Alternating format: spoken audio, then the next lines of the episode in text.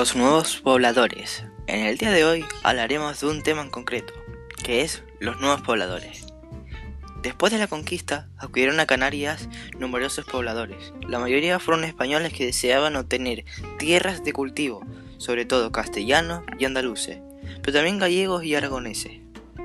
Además, se instalaron europeos, que eran los portugueses, los genoveses, flamencos, ingleses e irlandeses dedicados al comercio exterior de azúcar y vino.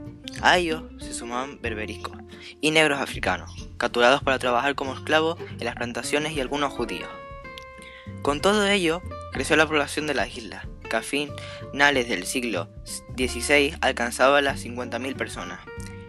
El número de aborígenes canarios descendió debido a la guerra y el contagio de enfermedades.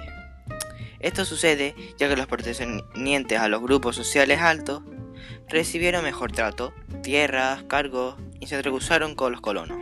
Los colonos son aquellos que han emigrado a un área, bien sea voluntariamente o siendo forzados a ello. Ya ha establecido una residencia permanente allí, en el conquista de la colonización de una tierra.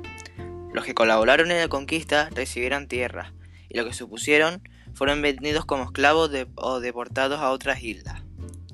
Se cree que los primeros colonizadores de las Islas Canarias llegaron desde el norte de África en el siglo V y el siglo I a.C.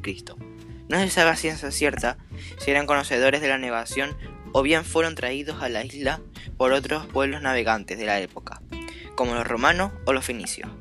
Esta hipótesis o teoría sobre el origen bereber, uno de los primeros canarios se basa en ciertas evidencias, como la similitud de los materiales que usaban, son cultos religiosos, restos de escritura o bien palabras recogidas por los conquistadores.